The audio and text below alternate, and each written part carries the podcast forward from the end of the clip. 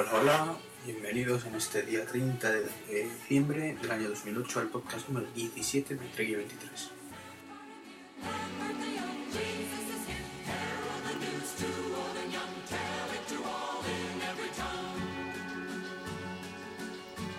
...30 paciente 31 porque venimos a las 12 menos 10 de la noche y no he podido aguantar. Yo sé que en el podcast anterior dije que estaría así, sin grabar nada hasta la, la salida de la keynote, pero no he podido.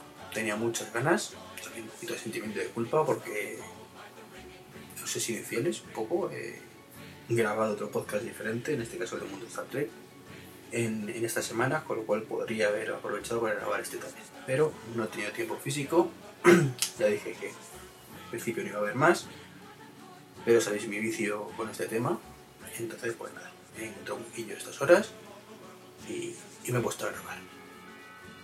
Este va a ser un podcast un poco diferente en formato, porque es muy probable que ni siquiera lo edite. O sea, le la misma música que en el, que en el podcast anterior, además, la música navideña. Y ni haga capítulo ni nada. Más que nada porque no sé. O sea, cuando voy a acabar de grabar este serán 40 minutos más o menos, calculo. Y no sé si tendré fuerzas como para, para ponerme a editar esas horas. Y es que sé que o lo hago el tirón o ya mañana va a ser imposible. Mañana que sabéis que es día 31, te levantas un poco tarde porque tienes que acumular fuerzas para la noche, eh, comes rápido y veloz y luego ya tienes que prepararte casi para, para salida por la noche. Entonces, pues no va a haber mucho tiempo. Así que lo dicho, si veis que este forma está sin capítulos, pues, pues ya sabéis por qué es. Eh, bueno, felicitaros la Navidad a todos, ya esta vez a todo lo pasado. Eh, no puse ningún post en el blog felicitando la Navidad, más que nada por falta de tiempo y porque no sabía qué decir más que feliz Navidad y creía que ya con el último podcast estaba ya dicho. Eh, bueno, aunque lo haré de nuevo al final de este programa, lo he dicho, feliz Navidad y por supuesto feliz año.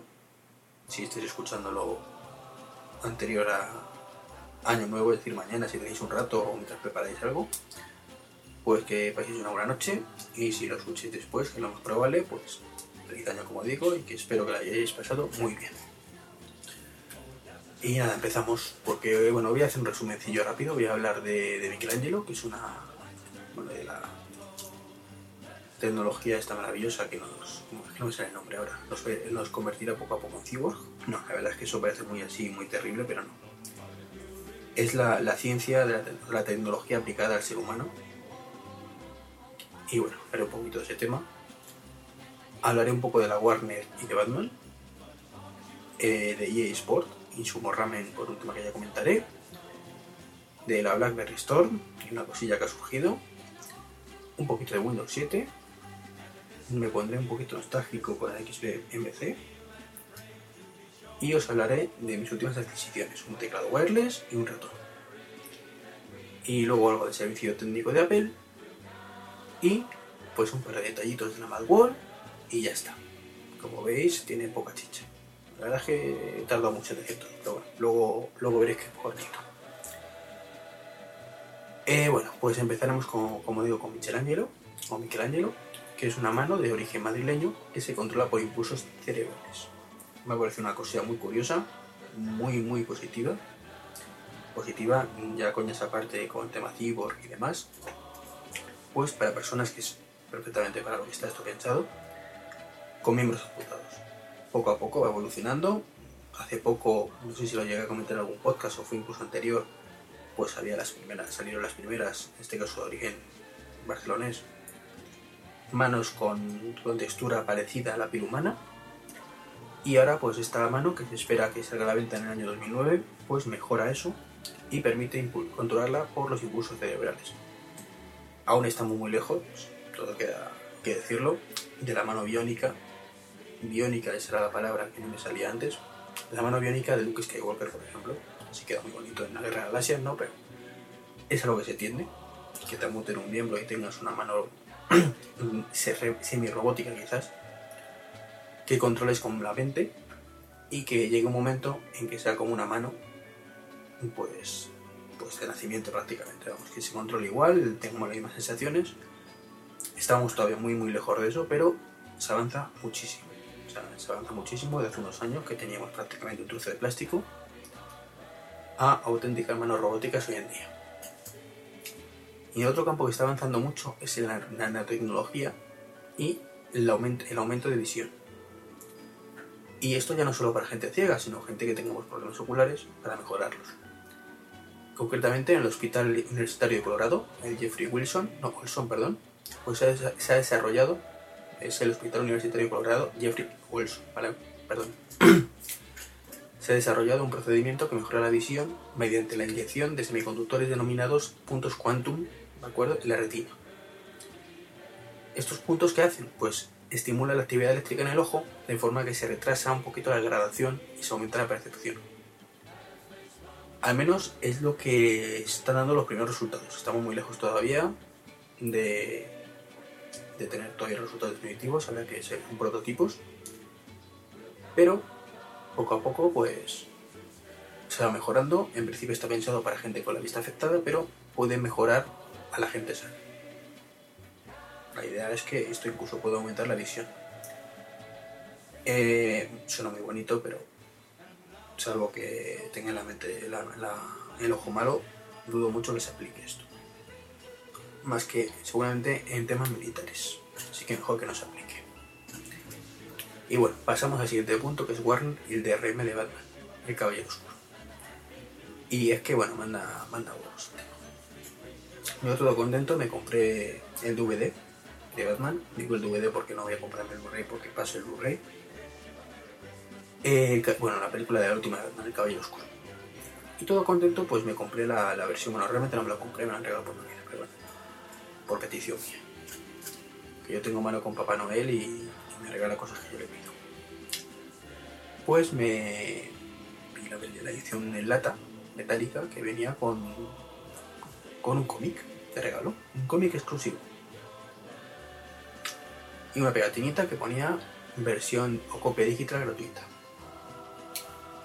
Eh, yo lo primero que pensé cuando leí copia digital es una versión para el iPod, el iPod o el, el iPhone, que se supone que es el MP3, sobre todo además en Estados Unidos, que es de donde es Warner, más vendido, el MP4 más vendido.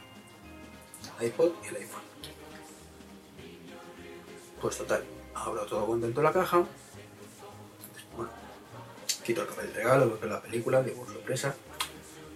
Eh, em- saco el cómic en perfecto inglés. Tócatelo. Eh. O sea, pone eh, eh, eh, cómic exclusivo, pero olvidan el pequeño detalle de decir que es en inglés.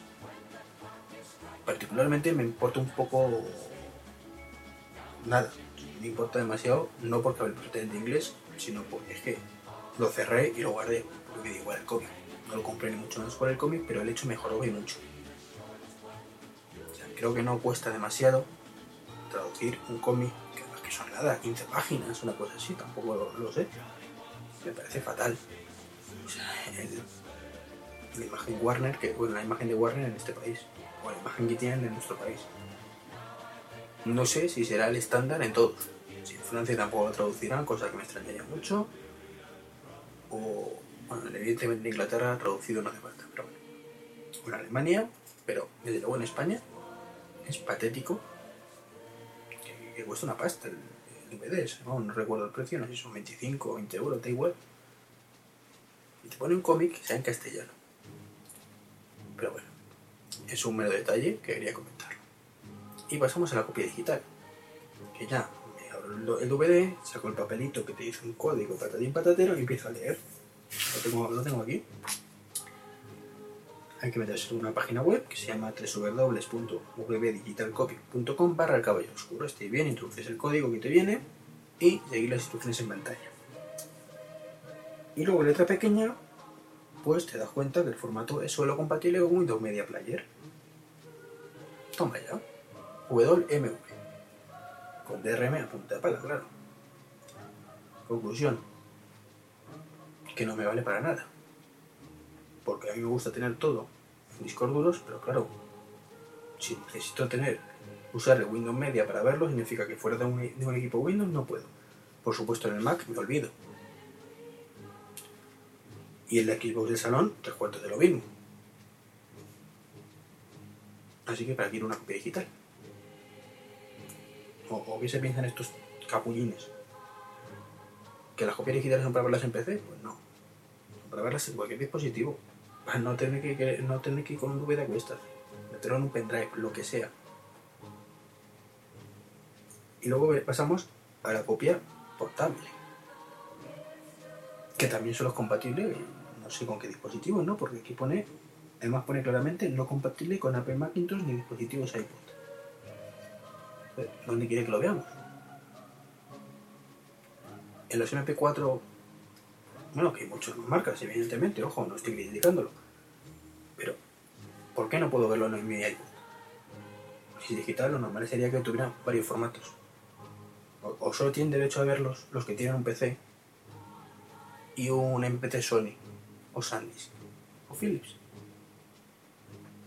Parece que no es. No, no me parecería bien tampoco que solo pudieran ver, verlo los de iPod, tío, a pesar de que fue mi primer pensamiento porque me parece más lógico. Y eso viene, ahora viene la segunda parte. Bueno, aunque sea así, yo la voy a poner a bajar, que para eso la he pagado. O la han pagado por mí. Se pone a bajar más lento que el caballo malo. Empieza por la copia mobile, que ocupa 700 megas. Vamos, no sé en qué resolución estará. Pero me parece una pasada, 700 megas por eso. Y la versión para PC, 2 gigas. ¿Vale? Con 2 gigas estará muy buena calidad.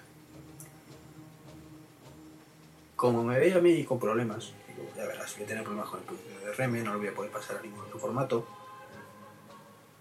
pues voy a hacer lo más lógico, me lo voy a poner a bajar en el emule.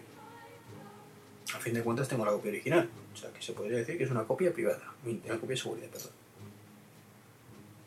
Bien, a la mañana siguiente me levanto y me encuentro que en la la versión del emule está 100% bajada. Que la versión mobile está 100% bajada y que la otra no baja ni para atrás. Es decir, que me encuentro que con un esfuerzo mínimo tengo una versión que no me va a dar ningún problema, que puedo ver en todas partes y que puedo convertir a cualquier formato. Y por otro, una versión que he pagado, que solo puedo ver en un PC, cuando le dé la gana bajar, que tampoco está bajando, y por supuesto que, fuera de ese entorno no puedo verla. Así que gracias Warner por demostrarme una vez más que eso que se mal llama piratería es lo más inteligente que se puede hacer. Y no hablo de ahorrar dinero, porque me he comprado el DVD. Yo cuando una película realmente me gusta me lo compro. Eso que, que a los cazurros, por no se le puede llamar de otra forma, de la industria, no les entra en la cabeza. Que cuando la gente le piratea y no compra, suele ser porque su producto es una mierda. O no lo suficientemente bueno para venderlo por el precio que lo están vendiendo. Pero bueno. No me enrollo, no me enrollo más. No me enrollo más que peor. Lo estoy moviendo mucho.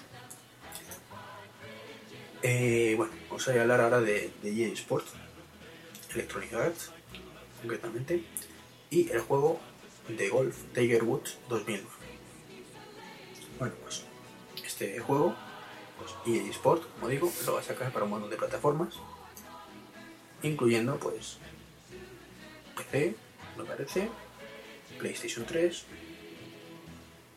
Xbox 360 por supuesto, y Nintendo Wii. Todo muy normal. Eh, el problema ha venido cuando los cachondos estos hacen un anuncio para la televisión, por cierto, yo lo he leído, no lo he visto, ¿eh? O sea, si me estoy equivocando en algo es porque estoy hablando de oídas. Pues los cachondos estos meten para Tiger Woods, como digo, 2009, unos señores jugando con los mandos de la Wii y unos gráficos cojonudos en pantalla.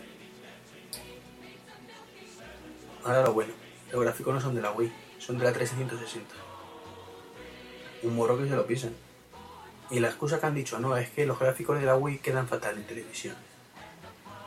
Pues coño, no ponga los gráficos del del- al tío jugando con la Wii, ponlo con la 360. Pero no, es mejor engañar, como sabe que la más vendida es la Wii, que la gente vaya todo contento a, comprarse la Wii con unos graficazos que te cagas, meta el DVD del juego y luego vea que es una puñetera mierda. Pues sí, La Wii tiene una gráfica mala. Todo el mundo lo sabe, no pasa nada. Tiene otras cositas que la hacen muy divertida cuando es con juegos en familia o amigos. Ya está, hay que ir por lo legal. Y de acuerdo con mucha gente, si los gráficos de una mierda no lo comprará, pero chico, optimiza el juego. Que yo juego con, tengo la Wii, vamos, y el gráfico es bastante bueno. No son la 360. Pero no está nada mal, ¿eh?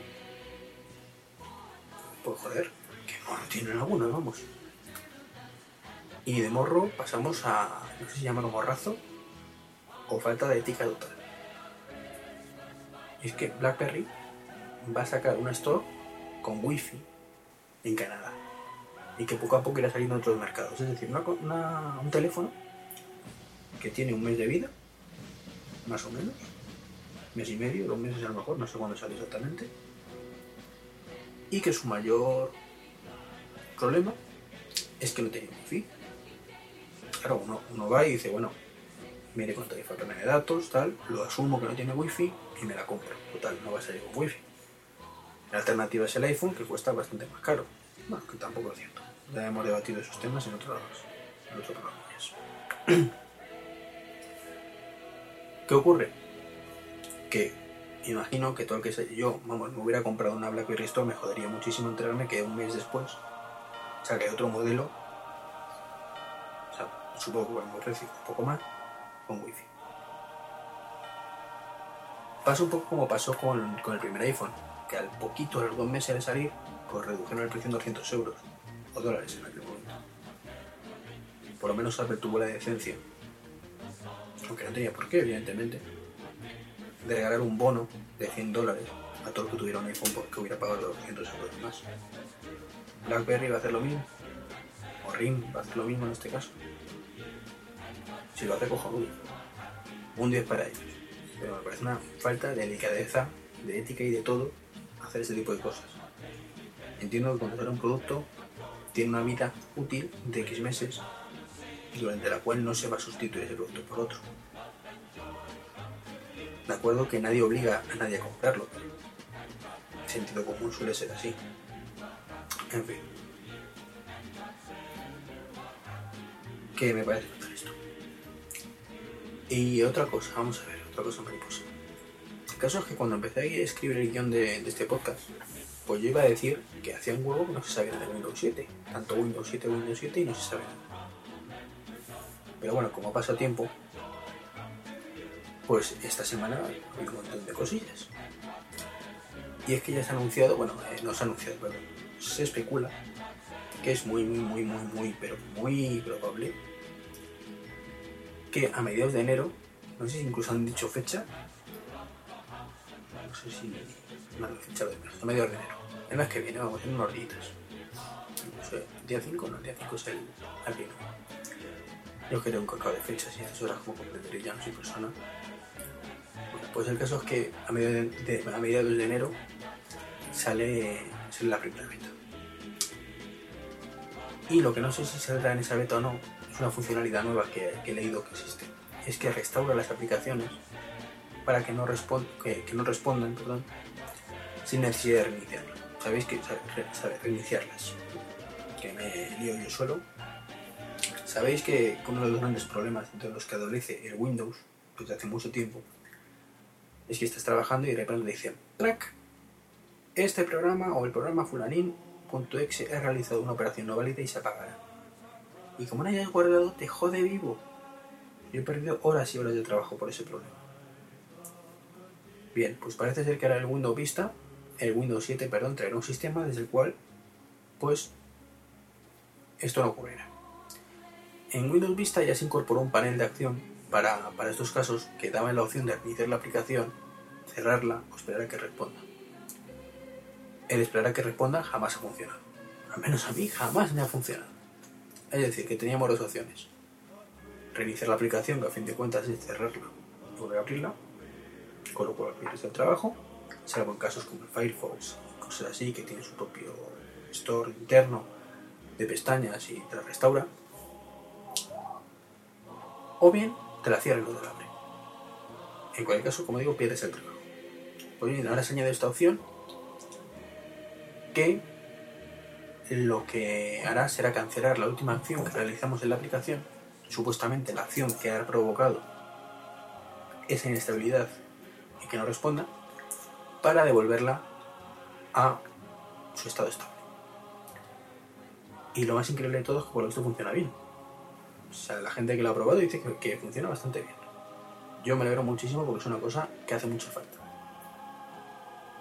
Veremos si, si realmente finalmente se, se implementa y no queda todo en el aire y veremos qué tal funciona. Pero yo creo que es algo muy necesario. Algo que, ojito, que sabéis que yo me he vuelto muy defensor de macOS. Eh, macOS no trae. El macOS cuando se cierra, se cierra. Y, y últimamente más, más veces de lo que me gustaría. Y ahora hablaré de ello más adelante. Estoy un poquito jodido yo, cabreadete con Apple. Ahora os cuento. Entonces, pues eso, que la el Windows 7 parece que va prometiendo un poquito a poquito más cositas. Me van gustando. La interfaz sigue siendo Windows Vista. Vitaminado, pero Windows Vista. Con algún par de chuminadillas, pero bueno, ahí está. Bueno, ahora. bueno, llevo, llevo bastante ya tiempo hablando. Demasiado, pero bueno. Entonces al final me viene la hora como si lo viera. Os voy a hablar del XBMC. Pero en la Xbox. La negrita. Sí. Es que estoy muy. No, no cansado, ¿no? Pero todo el mundo habla de que, por ejemplo, en el, en el Apple TV, pues se le puede meter el, el XBMC. Eso que venía en las antiguas, así como, o sea, hace siglos. Xbox, que se creó para las Xbox negras. Antes, en algún momento del pasado, pues no.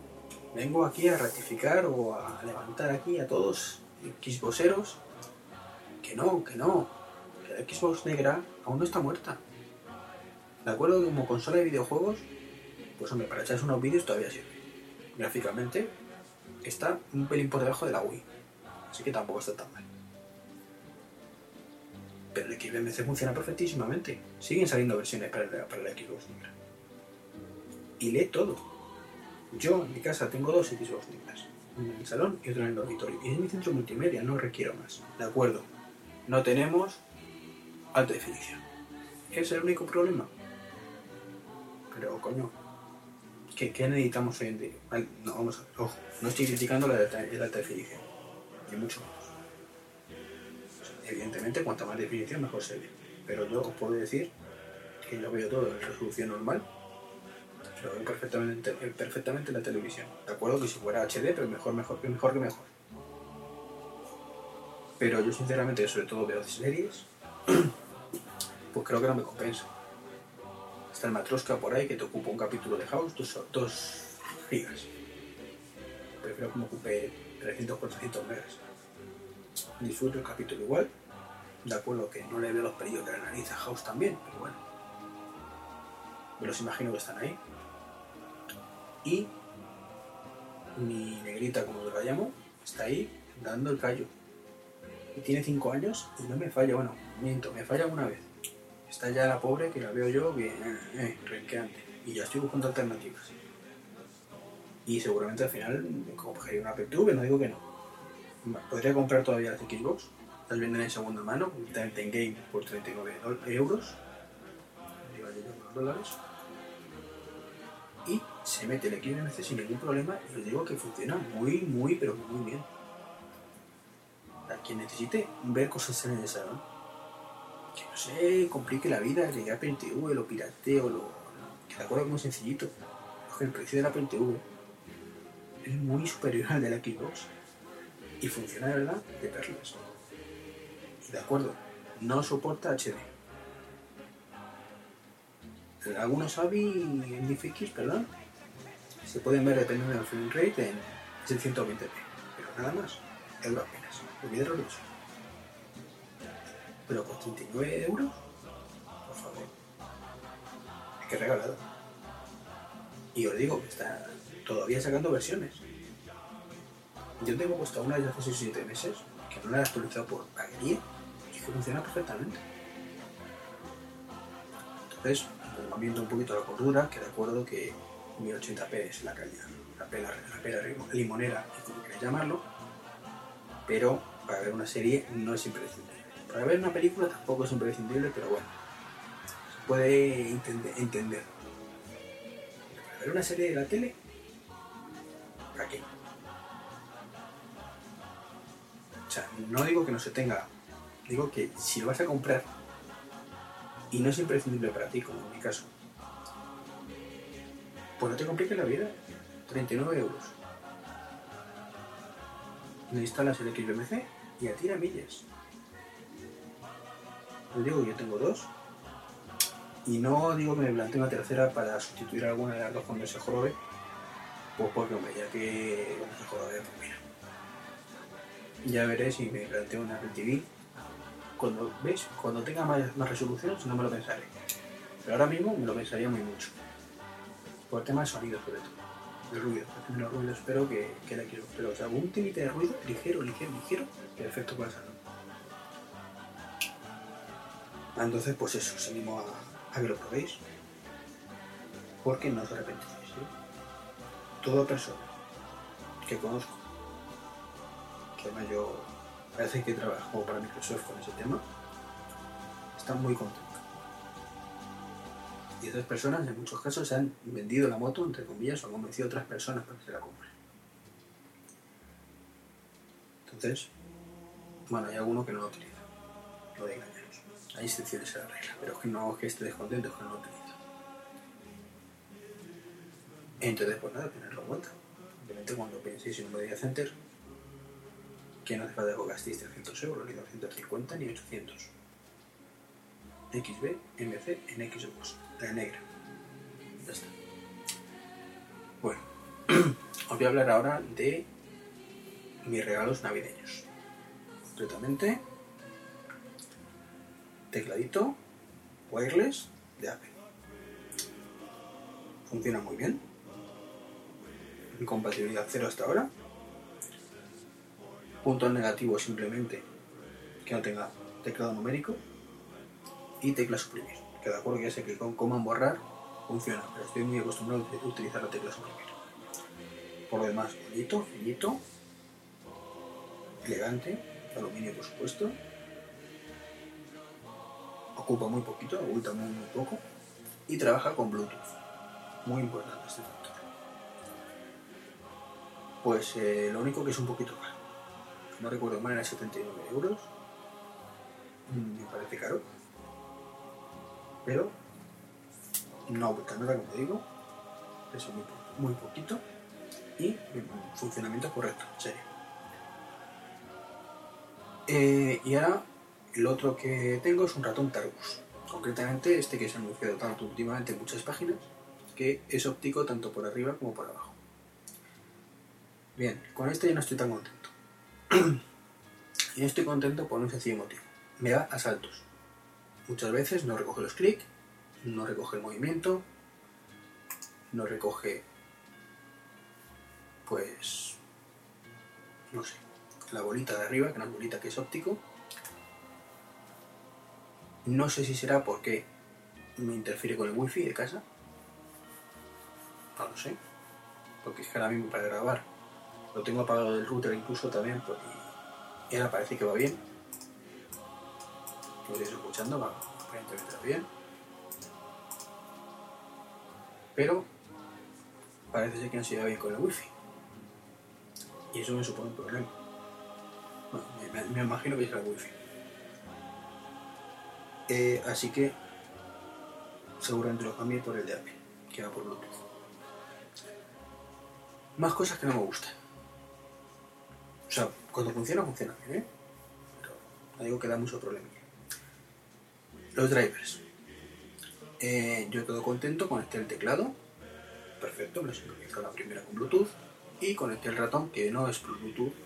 Que yo pensaba que sí, porque ponía para Mac, pero no. Es por radiofrecuencia. Y pinché la radiofrecuencia en el puerto USB, que me acordaba mucho gastar un puerto USB. Sabéis que el Mac, el iMac tiene solo tres. Y aparente- aparentemente funcionaba bien. Todo bien, hay que cambiar un poco la sensibilidad porque es diferente a la del ratón que viene por defecto con el Mac. Pero no venía la opción de programar los botones. Pero bueno, era ir a la página de, de Targus, busqué el ratón, me bajé los drivers, lo instalo, reinicio y me, veo que no funciona el ratón. Pero es que no funciona ni el ratón, ni el teclado, ni nada. Carga todo bien, pero se quedaba ahí estancado. No funcionaba ni el Bluetooth, porque el teclado iba por Bluetooth. No funcionaba el ratón. Conecté el ratón antiguo y tampoco iba. Eh, bueno, por suerte había hecho una copia de seguridad del sistema cuando hice la actualización al 10.6, con lo cual pues, pude restaurarlo de esa manera. Volví a restaurar la copia, que así funcionaba, y así y luego la actualicé ya todo lo demás y ya funciona bien, pero sin instalar el driver del ratón. Bien. Eso me llevó muchos problemas. Muchos problemas porque yo quería, y ya enlazo con el siguiente tema, que es el servicio técnico de Apple, yo quería saber la forma de, de arreglar el problema. O sea, yo ya sé que si restauro el disco duro anterior, la copia su con super duper del disco duro iba a funcionar. Arranqué desde el disco duro y vi que funcionaba, con lo cual estaba claro que era una forma de hacerlo. Cosas que iba a perder, nada, no había hecho ningún documento importante en la última semana. Con lo cual, problema cero. Eh, era el hecho. Es decir, vamos a ver. No me puedo creer que un puñetero driver me funda todo el sistema. O sea, me, me cuesta mucho de verlo. Vamos a buscar soluciones. Así que llamé al servicio técnico de Apple a través del número 900. Llamé a la tienda de Apple y una de las opciones pues servicio técnico. Bien, el servicio técnico me dijeron que, que esto era una cosa que no, no que no, quisiera, me quisieran atender, pero que era típico de Apple Care y que mi Mac pues no, está, no tenía el paquete de Apple Care. Entonces que, que si lo contrataba con 180 euros, pues me atender sin ningún problema, o si no, si quería que me atendieran, tenía que pagar 49 euros. El Apple Care, pues me explicó el hombre, amable, que eran tres años de garantía, yo tenía dos solo pues el recual corte inglés, me venían a buscarme el equipo a casa, si tenía cualquier problema de hardware me lo solucionaban gratuitamente y por supuesto me atendían cualquier duda técnica. Cualquier problema que tuviera con el Leopard o con cualquier cosa de, del Mac me lo solucionaban sin ningún coste adicional. Y me mandaban a casa un software que, que venía muy bien para diagnósticos y cosas así. Bien, ya sabía las bondades de este, de este Apple de hecho me planteé anteriormente hacerlo y quería haberlo hecho por, pues mirando por eBay que sé que hay ofertas.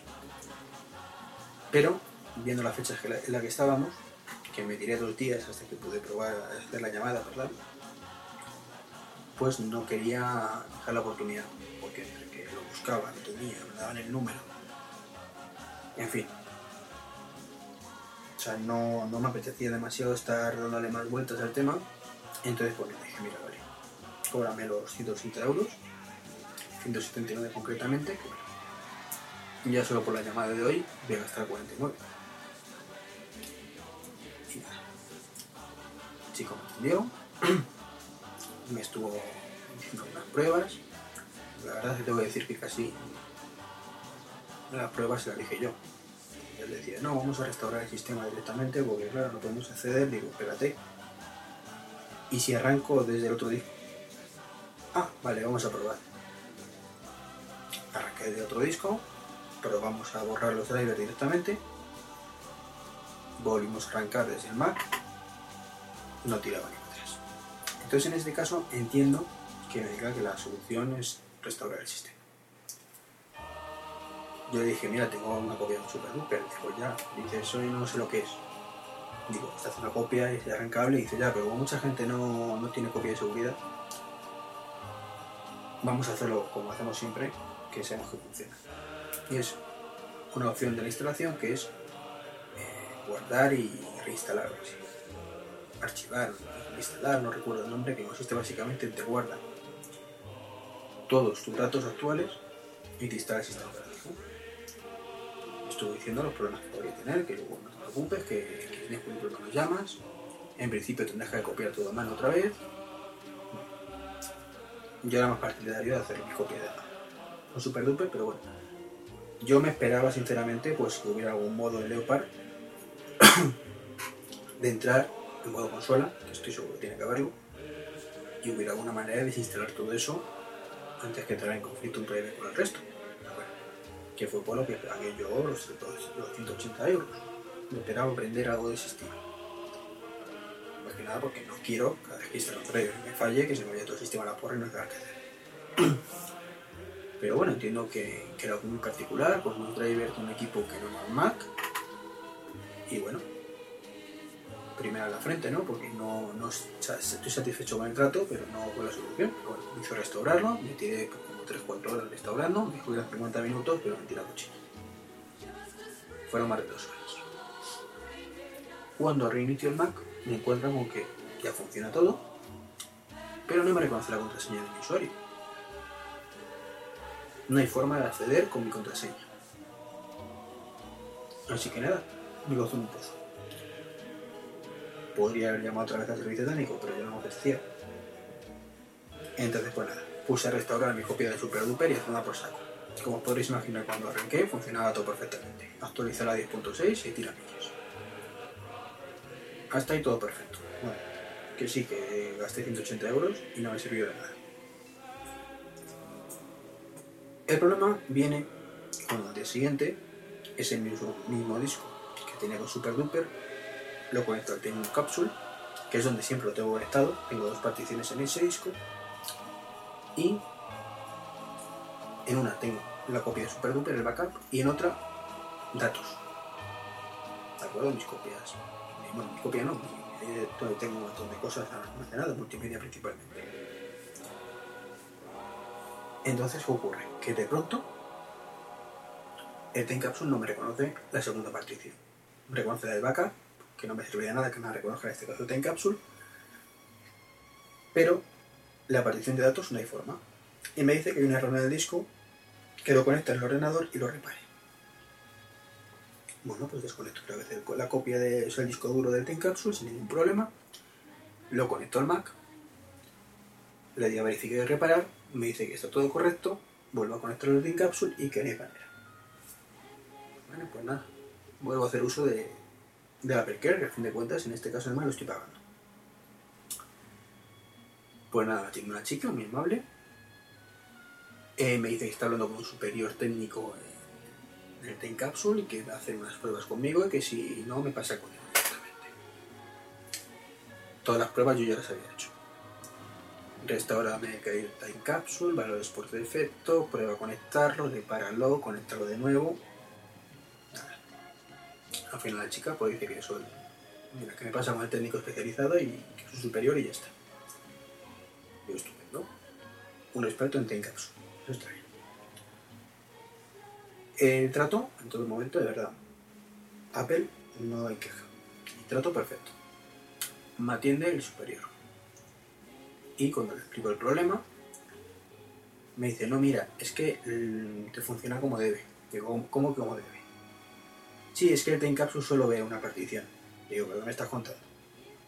Vamos a ver, que esto lo he tenido funcionando así seis meses. ¿Cómo me vienes tú a decir a mí ahora que esto no funciona? Ah, pues no sé.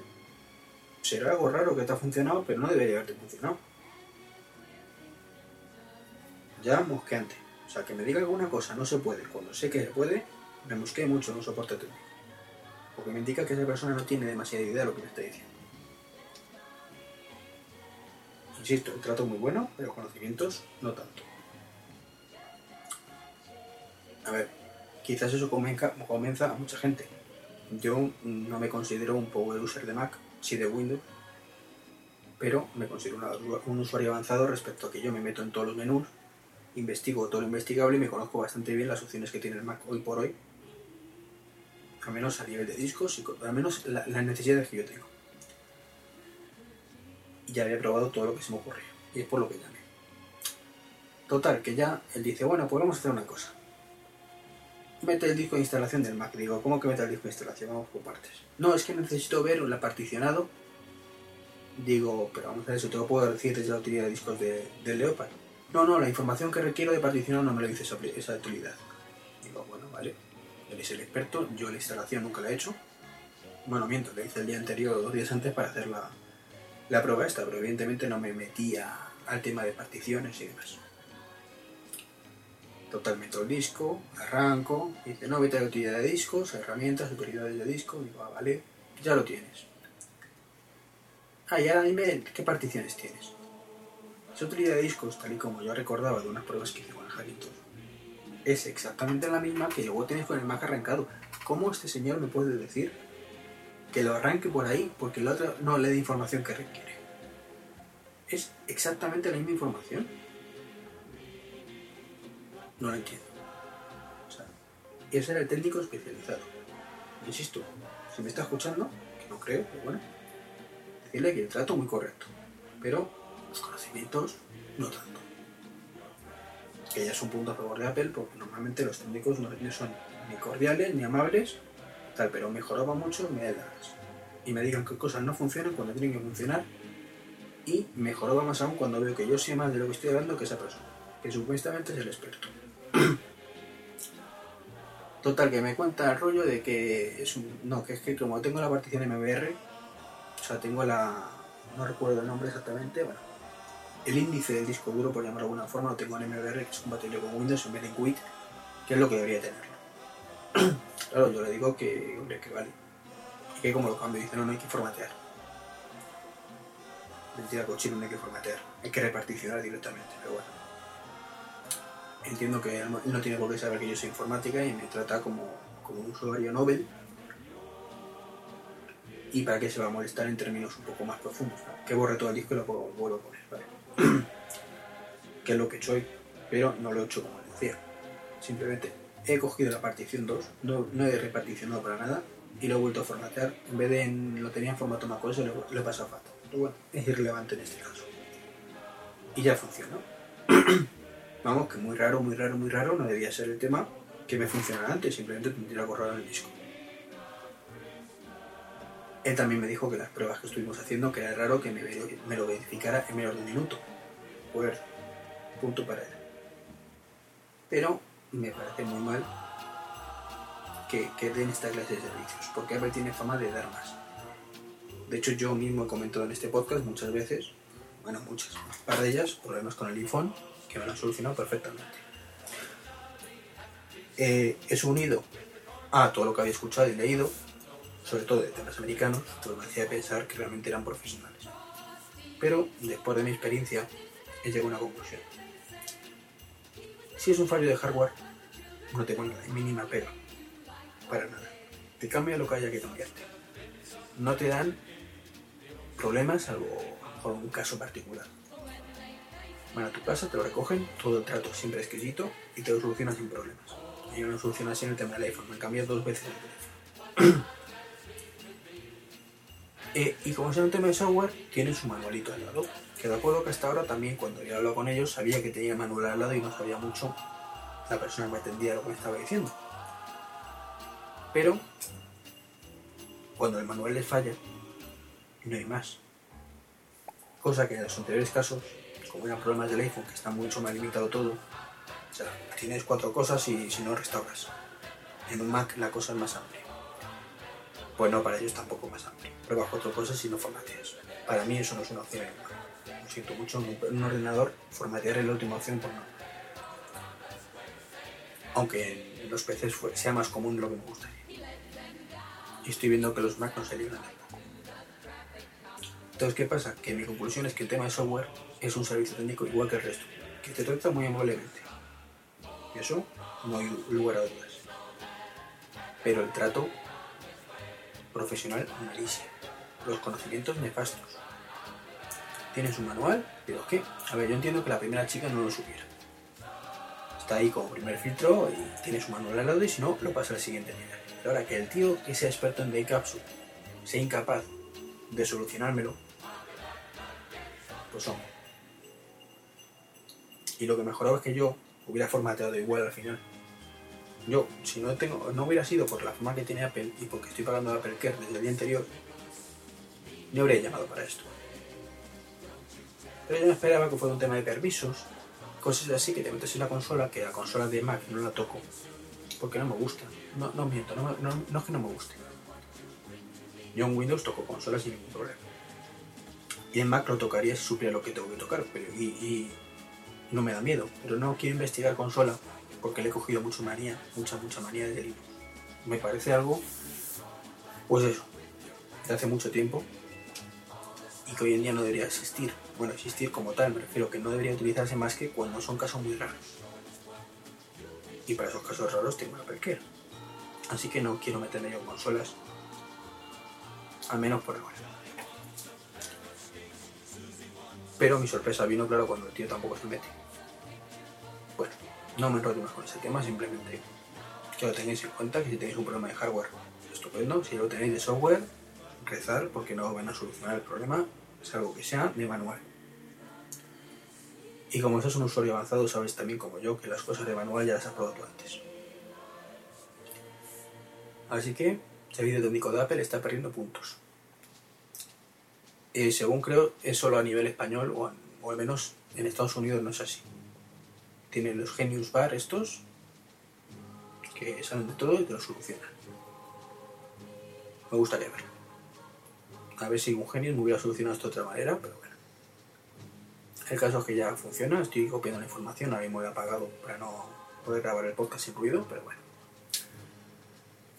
Y más cositas que estoy un poquito, lo sé, estoy anti-Apple hoy, hoy, ¿verdad? el ratón no me va bien, me ha dado problemas, he tenido que formatear prácticamente el ordenador, el servicio técnico me ha fallado y ahora el Finder, desde que tengo la 10.5.6, creo que se ha vuelto muy inestable, se me cierra demasiado. Cada dos por tres, sobre todo cuando trabajo en red, me dice que no responde.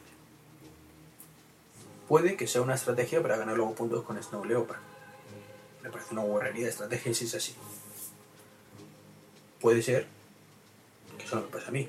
No he leído muchas quejas. Pero manda el tema, ¿no? Que solo me pasa a mí.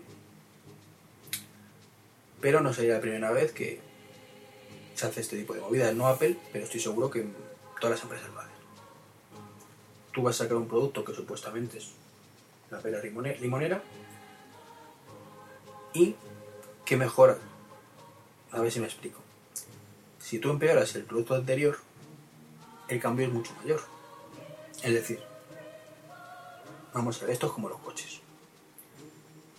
Voy a poner un ejemplo y me estoy liando yo solo y no sé si me estoy explicando. Tú te compras un coche nuevo y no hace nada de ruido. Te compras un coche nuevo dentro de 5 años y tu coche suena como una carraca. Y dices, joder, qué cambio. Mi coche nuevo es que no hace nada de ruido. Coño, ni el, el antiguo tampoco cuando lo compraste. Lo que pasa es que no te acuerdas. Pues esto es lo mismo. Tú metes una actualización que ralentiza un poquito, que da fallos, y dices, bueno, lo que hay, que le vamos a hacer? Claro, te mete una nueva que no da fallos y que a lo mejor soluciona el 80-90% de los fallos del sistema anterior, y tú diciendo, hostia, esto es una maravilla. Claro, lo que no sabes es que el 80, del 80%, el 50% de los fallos los han metido a propósito para que luego sea un 80% de diferencia. No sé si me explico. Quiero pensar que no es así, pero piensa mal y acertarás. En fin, veremos dentro de poco además el Snow Leopard, esperemos en la Macwall. Y hablando de la Macwall, para, ya para terminar, un par de reflexiones. La primera, bueno, ambas están puestas en el, en el blog, ¿vale? Pues la queréis leer en profundidad. Y esto lo voy a hacer de memoria. Y si no lo llama mucho, que al final me vea la hora. Lo viera, vamos a ver, llevo ya 48 minutos. Ay, que me lo digo. Y como estáis viendo, esto no está editado, porque estoy viendo la hora, son las 12 y 38 y no tengo fuerzas ahora mismo para poder editar. Así que le meto la musiquita que va a ser la misma, insisto, que en otro programa anterior. Lo subo al servidor y tira millas. Y el año que viene empezamos ya bien, con fuerza, tal, pero ya sé, podéis decir, coño, pues si no tienes tiempo no grabes. Pero cuando te grabar, bueno, ¿verdad? Y ahora que he sacado el minutín, pues lo hago. Primera reflexión, es negativo que, bueno, por partes, sabéis que Apple ha dicho, uno, que Steve Jobs no va a dar la próxima keynote del 5 de enero. Dos, que la va a dar Phil Schiller. Y tres, que va a ser la última keynote que se dé en una Macworld. Bien, esos tres puntos. El primero, es negativo que Apple abandone la Macworld. Se ha especulado con que esto puede ser el final de las keynotes, que Apple va a perder una de sus identidades, que fíjate la Macworld. Lo siento, pero difiero en todo. Para nada es negativo. Uno, la Macworld no es de Apple. Es de IDG, creo que es. Una editorial. Dos, la Macworld tiene fecha fija. Principios de enero. ¿Viene esto bien a Apple? No. Apple le gusta llevar el control de sus productos. Le gusta decidir ellos lo que sacan, cómo lo sacan y cuándo lo sacan. ¿Qué ocurre? Que si ya tienen una fecha y no llegan, quedan mal. ¿Qué es lo que seguramente les pasaría este año? Eso yo lo diría más adelante. Entonces, ¿qué ocurre? Que de esta manera se quitan un problema, que es una fecha obligatoria. En ningún momento han dicho en se las keynotes. No. Han dicho simplemente que este año va a ser el último que se haga una keynote para la Marvel. Si Apple saca un producto nuevo, lo sacará cuando ellos lo tengan listo para sacarlo, sin prisas. No hace falta que esté en el, 5 de enero listo. Incluso lo pueden sacar el, 30, el 25 de diciembre, por ejemplo, o el 15, para las Navidades. Y no ahora que están obligados a sacar una bomba en la Macworld, porque supone que es la feria más importante. Si no hacen un anuncio importante, la han cagado. De esta forma, esa lacra se la quita. Insisto, Macworld fuera, Keynote no están fuera, solo el Macworld. Esto les da mayor flexibilidad para sacar sus productos. Conclusión positiva para Apple. Bien, más temas. Si hay una fecha fija, todos los rumores apuntan hacia esa fecha para una serie de cosas, con lo cual es más difícil guardar los secretos. De acuerdo que este año Apple pues la ha cagado por todas partes con este tema. Pero si pasa mañana quieren hacer una keynote presentando el producto bomba, pueden sorprender. Si todos sabemos que va a ser el 5 de enero, nos sorprende. Otro punto importante para Apple. Ahora pasamos al siguiente punto. ¿Por qué no la da Steve Jobs? Según se rumorea ya, está muerto otra vez. Muy enfermo, en las últimas va a abandonar Apple. Puede ser, no digo que Pero yo no creo eso. Yo creo que es una forma de decir, señores, esta keynote va a ser un poquito light. ¿Qué pasa? Que si la da Steve Jobs, todo el mundo empieza ya, bueno, tablet, tablet mat, renovación de todo, bueno, yo qué sé, monos espaciales con manzanas. Yo qué sé, estas horas ya no se me ocurren cosas. Mientras que si no le da Steve Jobs, todo el mundo dice, ¡eh! Quieto parado. La va a dar el sí. Está diciendo Apple, señores, esto no va a ser muy importante. No os hagáis pajas mentales porque no. Van a ser poquita cosa de dos o tres renovaciones y quizás algo nuevo. Pero algo nuevo, pequeñito. Bien, todos sabemos lo que pasaba últimamente con las acciones. Cada vez que hay una keynote, todo el mundo se empezaba a hacer bajas mentales. Luego, no, no, no, porque no puede ser. Apple no sacaba el producto esperado. Pero que ver, aunque sacaran las maravillas, todo el mundo se decepcionaría. ¿Sabes a qué me refiero? Eso no pinta que hayan sido un poquito flojitos. ¿Vale? Pero aparte de eso, aunque no hubieran sido flojitos, hubieran mejor las acciones. Pasó con el MacBook Air. MacBook Air, MacBook Air un avance importante, pero como no era un, no era un iPhone, bajó las acciones. Luego salió el iPhone 3G, pero como ya todo el mundo lo sabía, era una evolución mínima del anterior, pues tampoco, bajaron más las acciones. Entonces, de esta manera, si esta keynote la diera Jobs, sería decepcionante en todos los sentidos. Nadie esperaría nada, todo el mundo esperaría cosas que no van a ocurrir y las acciones bajarían. ¿Qué pasa que la da Schiller? Con Schiller, pues ya no por, por él, sino por la ausencia de Jobs, nadie espera nada. De acuerdo, hay rumores que si el Snow Leopard, que si iMac nuevos con refrigeración nueva, que si el famoso Mac Tablet, que nunca parece llegar, que si por fin un Apple TV nuevo, que si la renovación del Mac Mini, pero si os dais cuenta, salvo el Mac Tablet, todo el resto son renovaciones. El Snow Leopard está ya anunciado, no es ninguna bomba. ¿Qué ocurre? Que si de pronto el Chile anuncia un Apple TV que sea la caña, un Mac Mini que sea la caña, o las primeras imágenes del, o la primera beta del Snow Leopard, las acciones no van a bajar porque ya nadie se espera sorpresas. Pero si da una pequeña sorpresa positiva, es posible hasta que suba. Conclusión, independientemente de si está enfermo o no Jobs, es ventajoso que no den la bien. Y luego en febrero, ojo, yo creo que no van a presentar nada porque no les ha dado tiempo por el motivo que decía en el primer punto.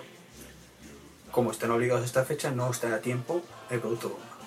El Mac Tablet lo que tengan en mente, ella no voy a entrar ya. Es posible que sea Mac Tablet, pero no dentro. Luego, tranquilamente, cuando ellos lo tengan preparado, en febrero, marzo, abril, cuando ellos decidan, harán una keynote especial y lanzarán la bomba. Y esta sí que la lanzará Steve Jobs. Y ojo, si Steve Jobs no la lanza y es Phil Schiller u otro, entonces ya empezamos a preocupar. Pero en ese momento, una hora. Ahora está todo perfectamente medido y calculado. Lo que no han calculado bien ha sido las fechas, porque no han llegado a tiempo con ese producto bomba que pensaban hacerlo y por eso han invertido la cantidad de pasta que por lo visto han invertido en la MacBook. Pero de momento no lo tienen y han tenido que improvisar.